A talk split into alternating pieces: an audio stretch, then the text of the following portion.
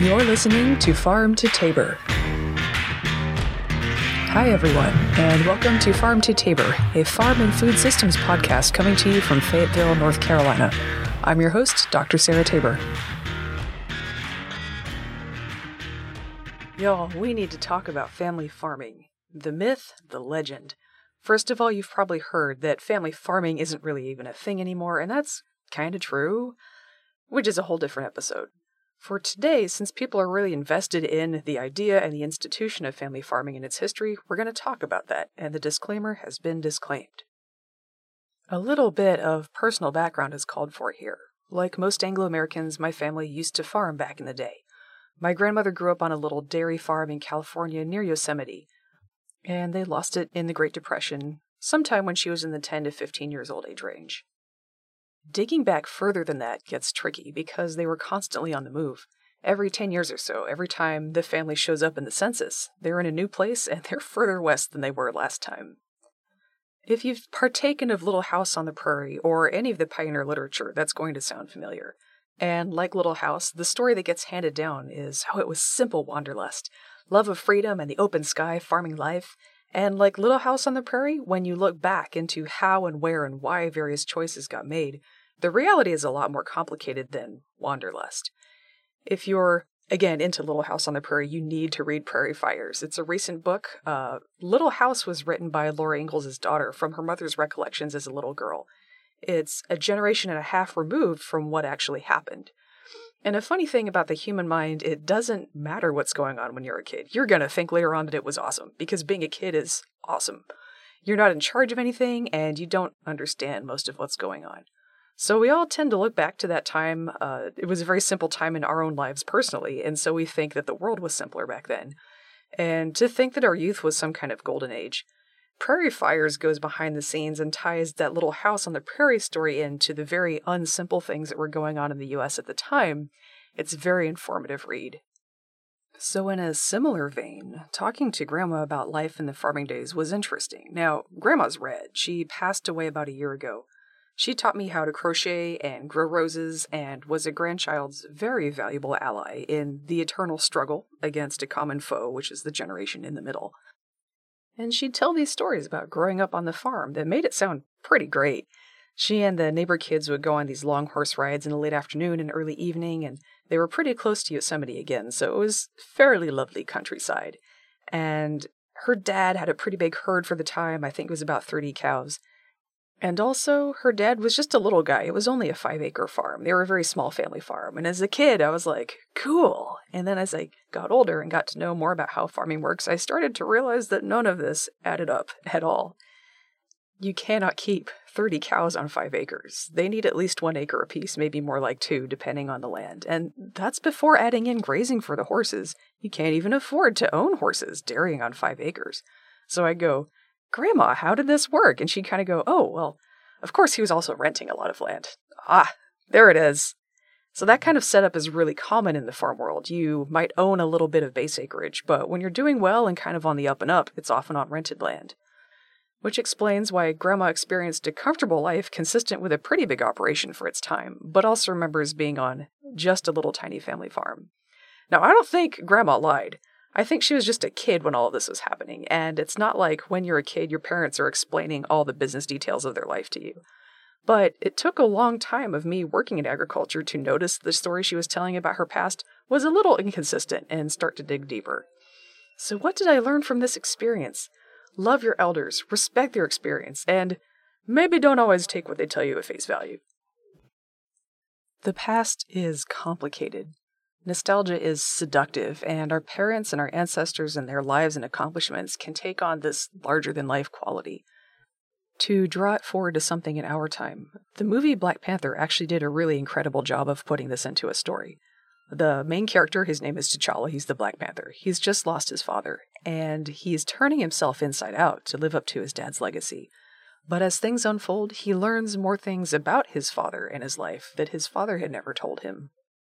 In spite of trying to do the right thing and set the right path for his kingdom, his father had made some sketchy decisions and had made some mistakes, as we all do.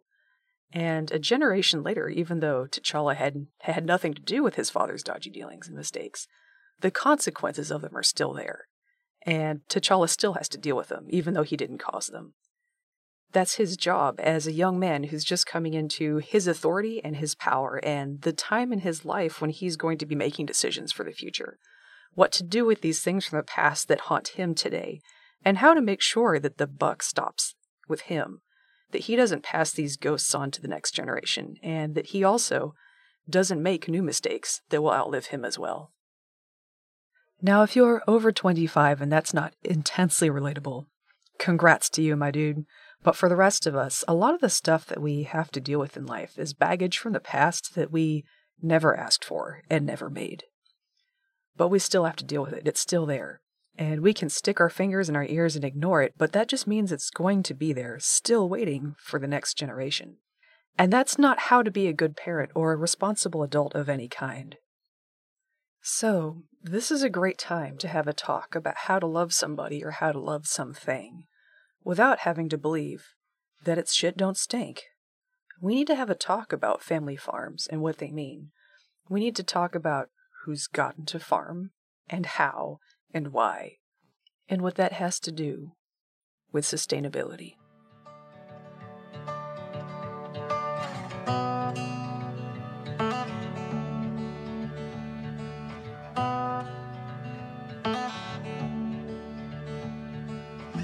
You hear a lot about really old family farms. These are century farms, maybe, that have been in the same family for a hundred years, or fifth or eighth generation family farms. I want us all to be aware that we hear a lot about these old farms because they're weird. The 80 20 rule is a thing, and we love special exceptions. They're interesting. So that 20% that's weird gets way more than 20% of the attention. But today is about the 80%. The 80% in family farming involved a lot of failure. The legend of family farms is that there was a time when they were successful in general, and then they started to fail because of agribusiness in the 1930s, or sometimes it was the 1970s or the 1980s. Did you ever think it was really funny that nobody can seem to agree on the date where after family farms struggled, but before that they were good? That's because there was no such time.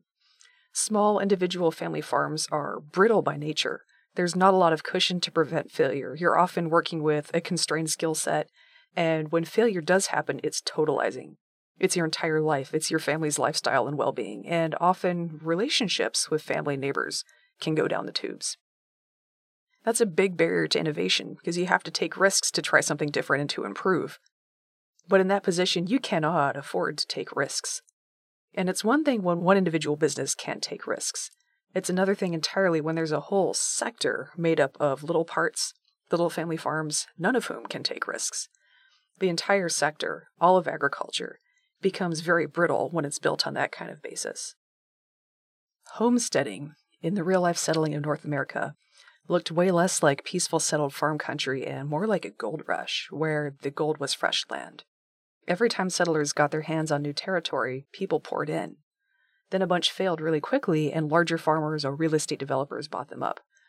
You may recognize this pattern of small farms failing and getting bought up by larger farms and real estate interests as exactly how things work today. We're not struggling because we've abandoned a traditional American way of life. We're struggling because we are still living the traditional American way of life. And that way of life had some serious problems from the get go. Let's do some examples. In the late 1800s, a wheat boom created this thing called a bonanza farm in the Dakotas, California, and the Pacific Northwest. This was long before tractors were invented, so they'd farm square miles of wheat at a time with horses and steam engines. They were also very dependent on migrant farm labor. These bonanza farms would bring up to a thousand people at a time to work on harvest, and a lot of them were braceros from Mexico. I'm willing to bet that whatever mental image people have of American farms in the 1870s, it's not 15 square miles, 300 horses, a thousand braceros, and venture capital, but that was very much the reality.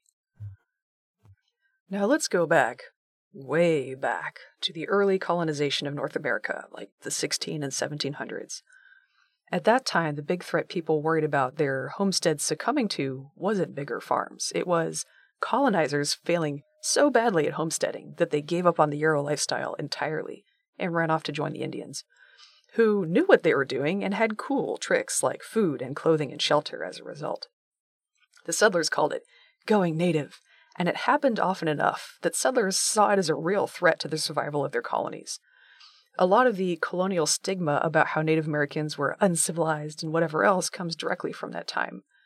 Colonizers had to tell each other these bogeyman stories about the Indians just to keep everyone from going, forget this, and just running off and becoming one. The cultural center of the US today is descended from the people who believed those bogeyman stories so hard that when things got tough, they decided to stay inside their stockades and risk starvation instead of trying a shot at life that everyone knew worked. So, homesteading and family farming didn't work out too well back then either. Now, jumping back a little bit forward to the 1800s for a second time, in that time period, homesteads failing out and getting wrapped into larger operations was incredibly common, even in the 1800s. It happened so much in the 1800s that they had a name for it. They called it latifundiization. Where did that weird word come from? It comes from latifundia, which is Latin for a big estate farm because not only are big, market oriented farms so ancient that there's a word for them in a dead language, but ancient Rome also had the same thing where small family farms kept failing because they're brittle by nature and getting accumulated into those big, market oriented farms. Now, writers far more posh than I have spilled a lot of ink on how small farms correlate to liberty and big estates to tyranny. What those posh writers won't tell you is this. They're so fancy that they've never spent a day in their life actually working on a farm of any kind and are not familiar with the day to day operations. And I think there are a lot of hazards to getting all of your information on agriculture and how it intersects with society from powdered wig dudes who spent their entire life at fancy lad school and are just maybe pushing this small farm concept to keep the lower classes busy and out of their hair. That's why we're going to take a look at family farming from the inside, from the dirty jobs, day in, day out angle. So, as we look from that angle, again, there's a lot of things that we need to be clear on about homesteads and family farms in North America. Why failure was so common, and why that continues today. 1. The people running homesteads usually weren't farmers by training. They had come from some other life back east or in Europe and the legend of independent farm life had been pushed and marketed so hard that people with zero experience in agriculture really thought they could hack it. Of course, these folks had a hard time making it. 2. For those who did come from a farming background, hopscotching west to wherever land was cheap for the taking meant they usually wound up with weather and soil that didn't match what they'd grown up with. But that was all they knew, so they kept farming the old country crops with old country methods. When enough people did it all at once, we got the Dust Bowl. But the entire history of North American colonization, long before it blew up into the Dust Bowl, is awkward mismatches of farmers' abilities and their actual physical location. This had a lot to do with farm failures as well. 3.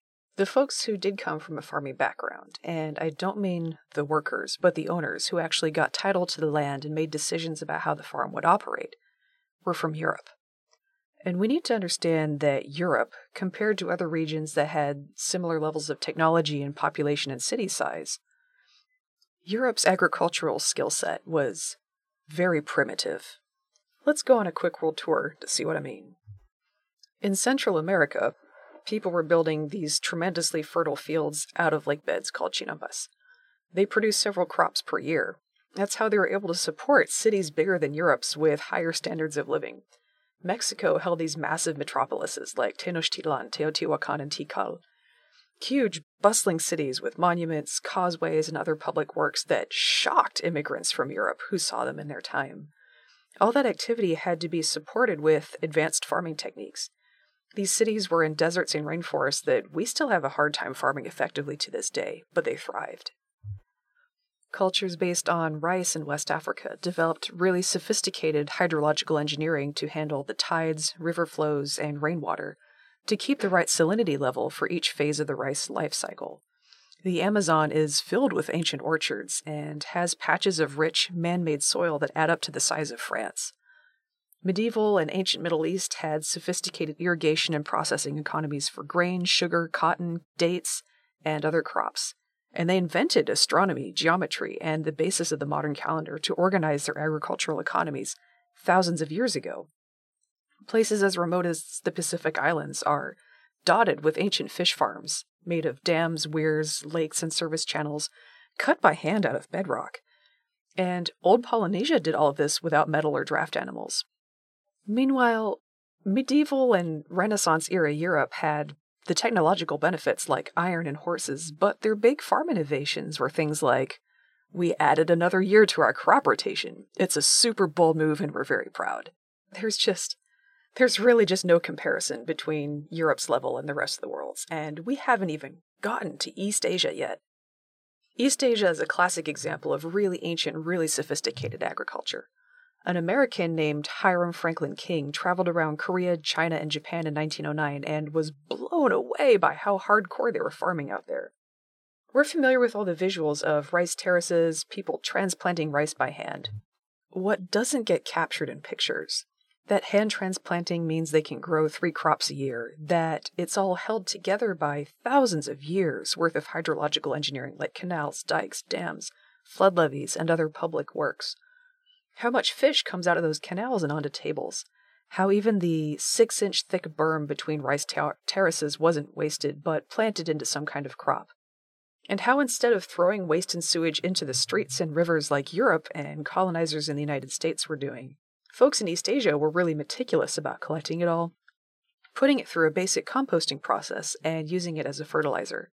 Did this all require ridiculous amounts of hand labor? Yes. And so did U.S. agriculture at the time. 1909 was about the height of sharecropping, and we had nowhere near that level of results. One of my favorite things that Hiram Franklin King mentions was his amazement at how few flies there were in China, and Japan, and Korea compared to what he was used to in the United States and Europe, which is a testament to the effectiveness of East Asia's approach to sanitation. Another side effect of the West's haphazard sewage disposal techniques at the time, merry old England had been throwing sewage into the Thames for so long that not only were its fisheries long dead, but the entire countryside soil had become impoverished, mined of its nutrients and never replenished. Britain had taken to sending out merchants to the continent of Europe to dig up old graveyards and battlefields and send the human bones back home to grind up as fertilizer. They were that desperate for fertility. The Low Countries are really the one bright spot in European agriculture. They're the ones who added that cover crop to the three year rotation sometime in the 15 or 1600s. It blew everyone's mind. And then they also started doing some very basic dams and polders, like China had been doing for thousands of years. And that made more land, but it was also very expensive, so they wanted to maximize it. They got into greenhouses very early on, and to this day, they're still Europe's number one source of vegetables. They're the entire world's top exporter of potatoes and onions, etc., etc., even though they're tiny and cold and dark. So, on the one hand, yeah, go Holland. And on the other hand, think about what this tells us about agriculture in the rest of Europe, right? It was really primitive 500 years ago, and still to this day you know, despite all these really fancy products, the agriculture itself is not that determined or that collected. And in Holland, they're having some fairly significant issues with pollution because they're still rolling with that old time European tradition of just letting shit leak out wherever.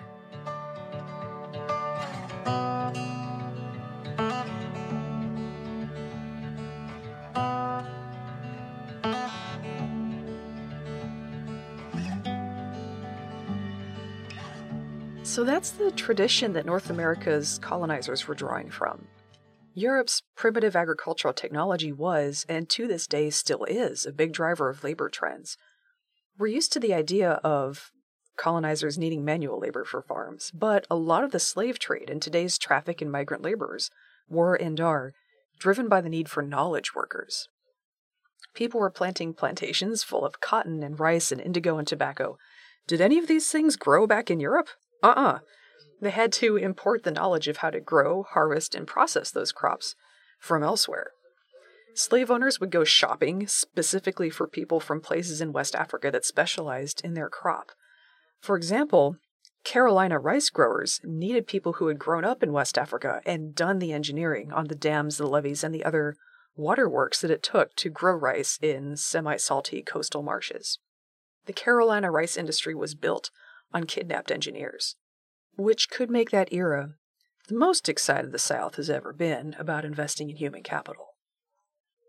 California owes its massive agricultural success to Latine farm expertise from the mission period forward to today, and to waves of immigration from the Mediterranean, China, Japan, and elsewhere in Far East Asia. Is the weather there great for fruits and vegetables? 100%. But I'll tell you something else. It doesn't matter how good the weather is if all the farmers are from Northwest Europe.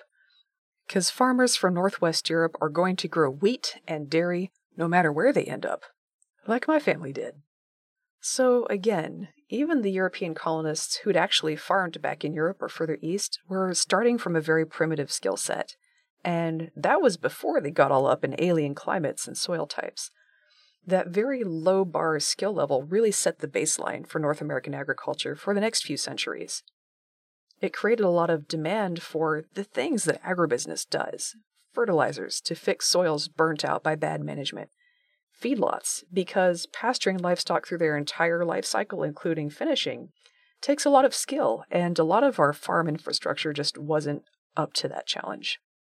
Professional seed and livestock breeding, because farm communities could have formed co ops or made other ways for themselves to handle that internally, but for the most part, that simply wasn't done herbicides and insecticides that can be useful tools in strict moderation, but whose massive sales were generally propelled by using them as a substitute for long term planting, which, by the way, is free and pesticides are very expensive. State and federal level governments also spent billions of dollars on free training services just for farmers, starting in the 1800s forward to now, and that's above and beyond crop insurance and subsidy programs and specialized reduced taxation programs for agriculture. And to this day, you still run into a lot of farmers who don't know about that training system or what it is or how to use it. It's called agricultural extension. That's a lot to take in. But the bottom line is that any way you slice it, the low skill and technology level that US settlers were starting from was just another dimension in which family farms in the US were not set up for success. Think back to that first episode when we talked about the kestrels and the peanuts. The farmers who came up with those common sense solutions for their farms were pretty isolated cases within their communities. Remember how most of their neighbors were having these huge struggles with these same, very solvable issues? As much as it pains me to say this, we are in a situation where farms that think through their problems and come up with an affordable, sustainable in house solution are not only the minority, but are often seen by their neighbors as weirdos for doing that. And it's not just me, Joel Salatin has been saying this for 25 years. It's time for the sustainable food and farm movements to take that message to heart. We need to recognize that there's a huge human capital problem to what's going on in agriculture and take that seriously a whole lot of our quote unquote agribusiness problems are just wallpaper over an even deeper, much older human capital problem. 4. Barriers to marketing. The agrarian ideal is built around this idea that wealth comes from land, but it doesn't. It comes from people. It comes from people working that land, people paying you for the products of that land, and so on.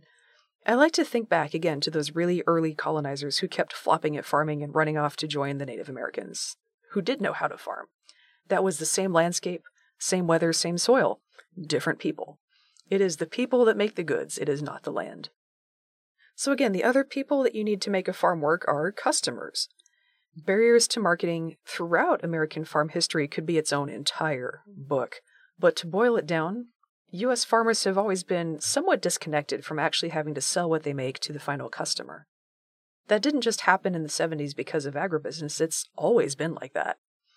And it's very much reflected in attitudes towards agriculture, both in and outside the farming profession. I'll give you an example. Back in the day, I had kind of a, a, vague idea that I wanted to farm for a living someday, and whenever this got mentioned, both to farmers and to non farmers, they would always ask, Oh, well, what do you want to grow? Now, I always thought that was a weird question because obviously, if you want to make a living at it, then you grow what people want. And I don't know what that is yet. It depends on where you live, right? If there's a big unfilled demand for berries or grass fed milk, then grow that. So I would say as much to people. And they would look at me like I had two heads.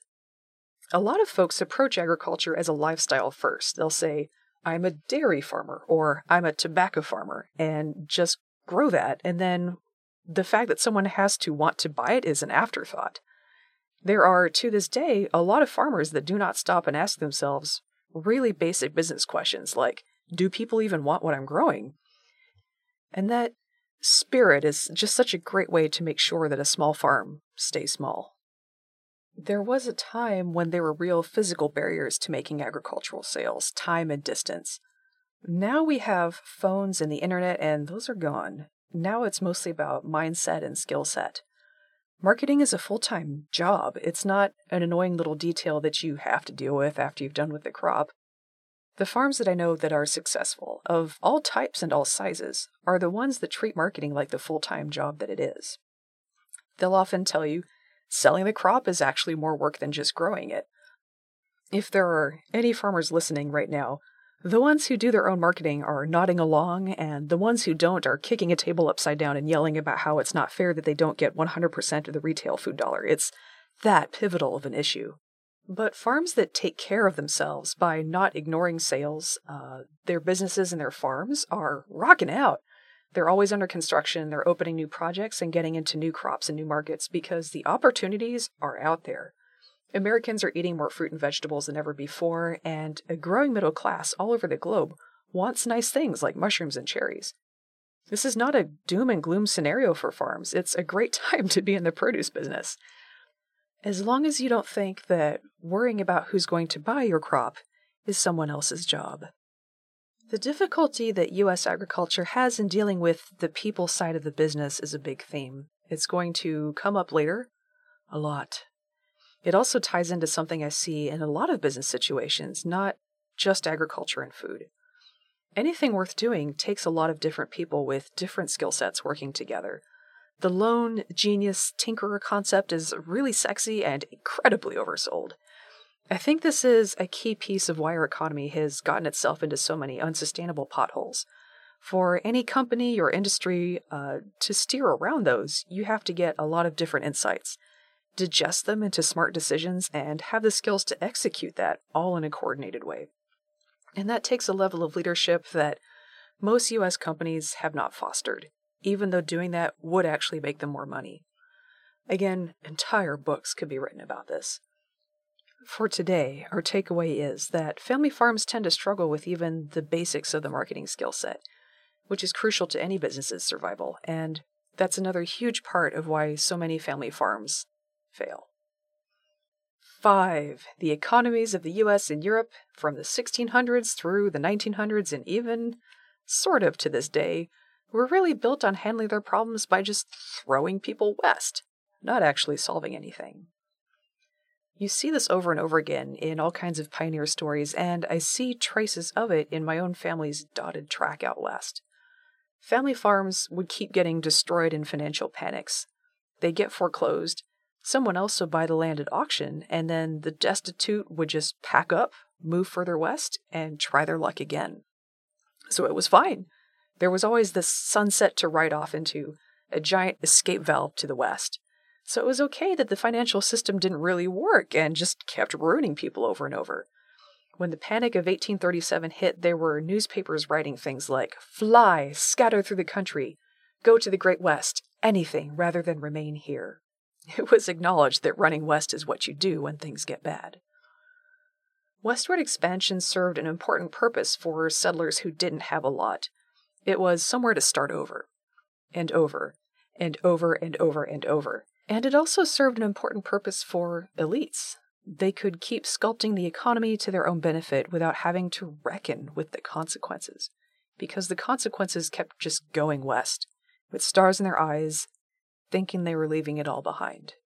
Now, before we get really excited about the capital P populism, these homesteaders, people like my family, were just as much a part of this as the rich. They knew what they were doing. They knew that as much noise as they made about the scary, hostile Native Americans out on the frontier, they would still rather go up against them than the patricians of their own culture any day.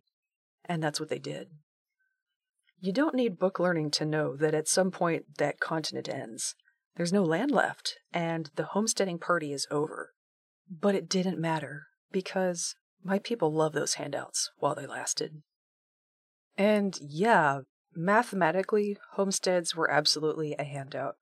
All you had to do was live on the claim for five years, and let's be honest, you'd have to spend that five years living somewhere anyway. Then the federal government would mostly take care of the Native Americans for you, and then that piece of land was yours forever. Or as long as you could hang on to it. You'd have to pay taxes on it, of course, but so did people who actually had to save up and buy their land instead of just living there. And securing that land for new colonizers was very expensive for the government, so taxing it did make a lot of sense. These free land programs were incredibly popular among the people who benefited from them, and it was fantastic at drumming up votes from those people, which was almost entirely whites.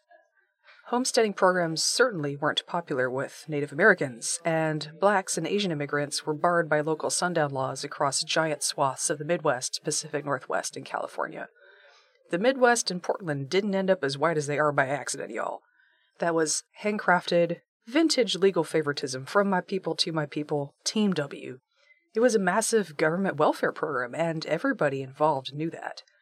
A quote from Prairie Fires For whites, free land was the original American dream, inspired by massive taxpayer funded acquisitions such as the Louisiana Purchase. Their rallying cry was, Why not vote yourself a farm? And beyond just giving farms to people who probably didn't have a lot of business farming, I suspect there was another effect of it being that easy to get land. If fresh land cost no money and all you had to do was live on it for five years, you had no skin in the game when it came to leaving. We saw what that approach to housing did in 2008 and the years leading up to it. Sometimes people bought houses with little intention of actually staying there in the long term, and with no real down payment to lose, just walked out on the mortgage. Homesteading kind of worked like that too.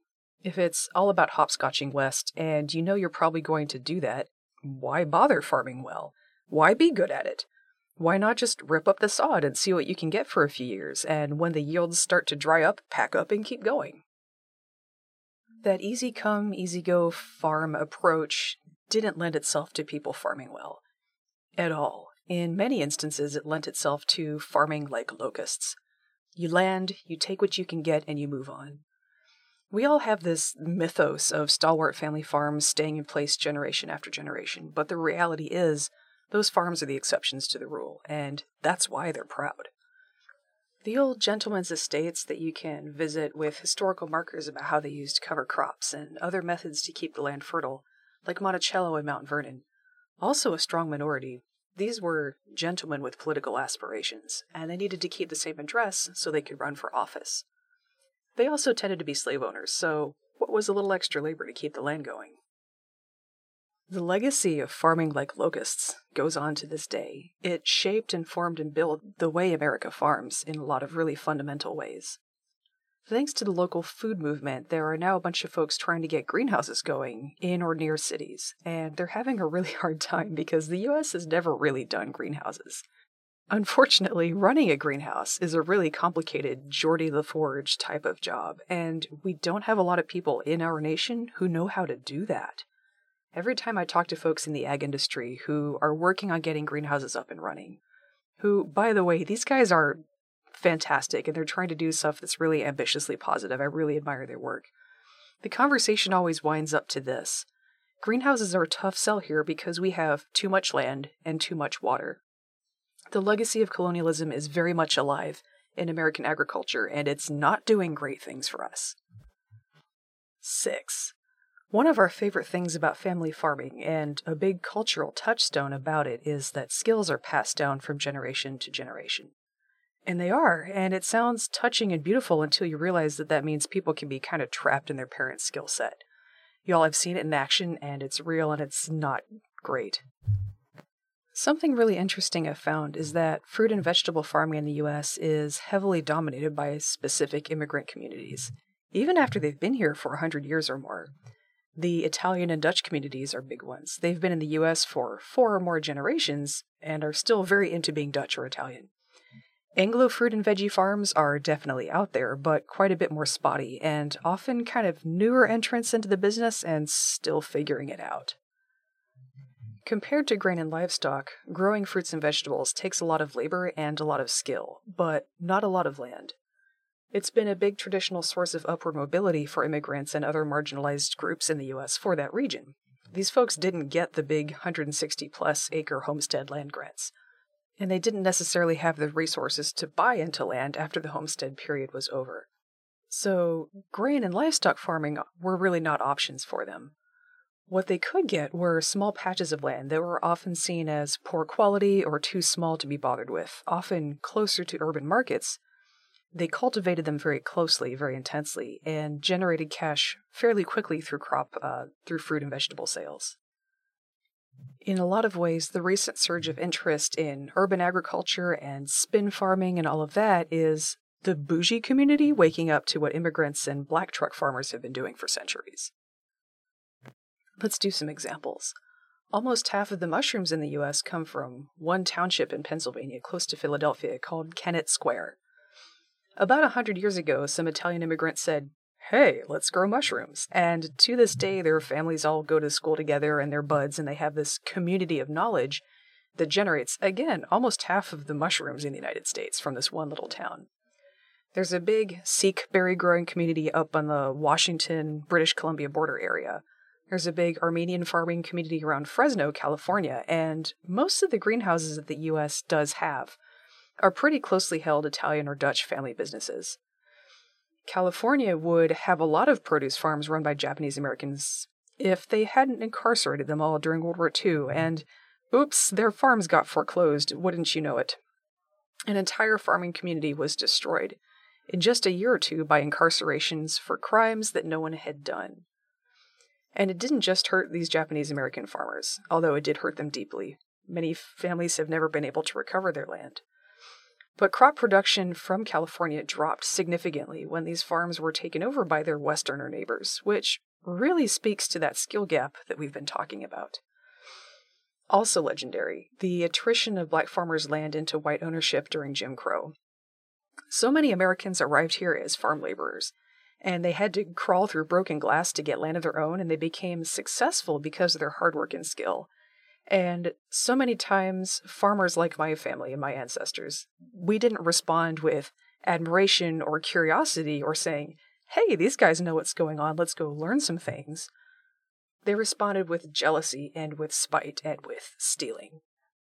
If we're wringing our hands today and wondering why farming is so bad, but we never talk about that, we never talk about who gets to farm and why how those decisions got made and how much stealing there was and how much jealousy and how much lack of skills motivated that. If we don't ever talk about that, but we think we're going to get towards sustainability, we are fooling ourselves and we are never going to find our way out. So let's get on that. There's no gene out there for being good at growing strawberries. It's one of those things that is completely learnable. But in agricultural communities that really value receiving knowledge that's passed down to you, and don't necessarily see knowledge as something that you go out and get, it means you're kind of bound to what your fam already knows. If you come from a tradition that's already hardcore about growing fruits and vegetables, like an Italian or Japanese or Dutch or Gullah community, that's cool, you're off to a great start, you're probably going to be okay. But if you come from a Northwestern European background where the only vegetables are mushy peas and mushy cabbage, you might be in trouble. And it's not something that's in any way inborn or genetic or any kind of hippy dippy cultural memory nonsense. It's just tied to this idea that knowledge is something that's passed down to you and you receive it, versus knowledge is something that you go out and you get. So, another flashback to back in the day when I had these vague ideas about I want to farm for a living, so that's what I'm going to do with my life. For a lot of that time, we were parked in Gainesville, Florida for my husband's graduate school. Not really a capital rich time in your life to start a farm business. So I said, you know, we're in this town for a few years. There's nothing to do in this town but go to more school. I've already worked in agriculture a lot. Let's lay down some more science knowledge on top of that. So I went in for a DPM degree, which again is basically becoming a veterinarian for crops. That's gotta come in handy with farming, right? So while we're, you know, acquiring all this crop knowledge, it turns out to be very much in the vein of here's stuff that you can do for your farm clients. Because it turns out crop consulting is a thing. Again, it's basically just being a veterinarian for crops or a farm. And so it would always be like, here's something for your clients. And we'd go out and do training work with farms. And I began to realize a lot of farmers really don't know how to do this stuff. I had thought that farmers were supposed to be able to figure out when they needed to spray for bugs or something, like that should be normal. And some of them do, but a lot of them don't. And the pros who don't know how hire someone else to figure out for them. That's your crop consultant. Um, but a lot of them don't even do that. They just do stuff when they feel, I feel like I have a lot of bugs, so I'm going to spray. There's no real plan behind that other than I just kind of feel like there's a lot. That blew my mind. I couldn't believe it. But even more as I started working out in the real world again at a scientific and consulting level rather than just a dirty jobs grunt level, I started to realize oh, yeah, a lot of this farming stuff is really improvised. A little bit more personal background my mom is a nurse, and my dad is a nuclear engineer who got his start in the Navy working submarine engines. So, in this household, if we're going to do something, we do it right you do not improvise with nursing and nuclear engines. So even though I'd been working in agriculture for a long time, doing the grunt jobs, and you hear a lot of talk about how farming's hard and you can't control the weather, etc., I still had no idea of how much of farming is just on the fly guesswork, and it's not even always the best informed guesswork. The other thing is, it's not just the conventional guys. The sustainable farms are like that too even though farming's one of those things that you really want to get right, and when you don't, there can be big consequences. So, the first year or two I was working in ag with this kind of additional insight into the process above the dirty jobs level, and I was going a little bit mental. I could not believe the stuff that I was seeing.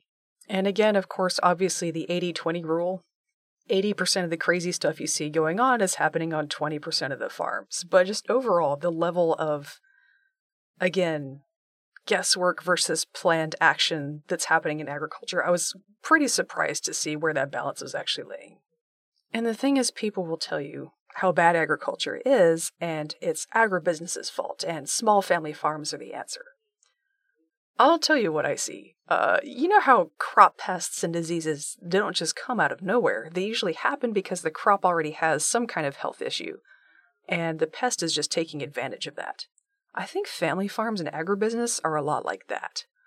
All those issues that we just talked about, how family farms have always struggled. Uh, there was never a time when they were successful in general.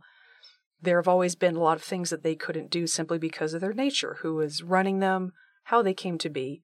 Agribusiness arose to fill those gaps. Agribusiness did the things that family farms couldn't do or didn't want to do. Agribusiness isn't some kind of horrible alien invader that came out to conquer an otherwise healthy farm sector. Agribusiness is the patch that we had to put on family farms because there were so many things they couldn't or wouldn't do. And I know we love to romanticize it, but it's not like family farming was ever that kind to families either. If your house is on your farm, then if something goes wrong with the farm, then you lose the house. Nobody should have to take that kind of risk just to run a business a lot of the things that the sustainable farm movement blames on, like bad guys in a back room twirling their mustache, like overuse of pesticides and fertilizers. In real life, these things happen because farms are just strapped for time and money and resources. Because of the nature of what they are, a system based on inheritance, and not necessarily connected to having good access to capital, to skills, when us non farming civilians are strapped for time and resources and maybe some know how on how to deal with certain aspects of our lives, we wind up with a sink full of dirty dishes, and the laundry's in a pile on the floor, and the lawn gets kind of long. When a farm is overwhelmed, you get math errors and you wind up with too much pesticide, or you know there won't be time to put down a second small dose of fertilizer later, so you just put out some extra the first time to hedge your bets. And if it rains and half of it washes away, well, I mean, you can't control the weather now, can you? When you work with farms, you also see a lot of families with really dysfunctional dynamics that start to spill out just when you're there as a visitor. So who knows what's going on when you're not even there? And then, of course, those kids don't stick around after they grow up, do they? They get as far away as they can. And then the parents grumble about how kids these days are lazy and don't want to work. And then you have farms where the kids do appear to be doing all the work on the farm. They're driving the tractors, supervising harvest, running the packing house.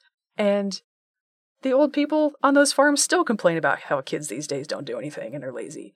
And you just kind of want to shake them awake and say, My God, your kids are great. Would you stop griping for a second and just look at what you have?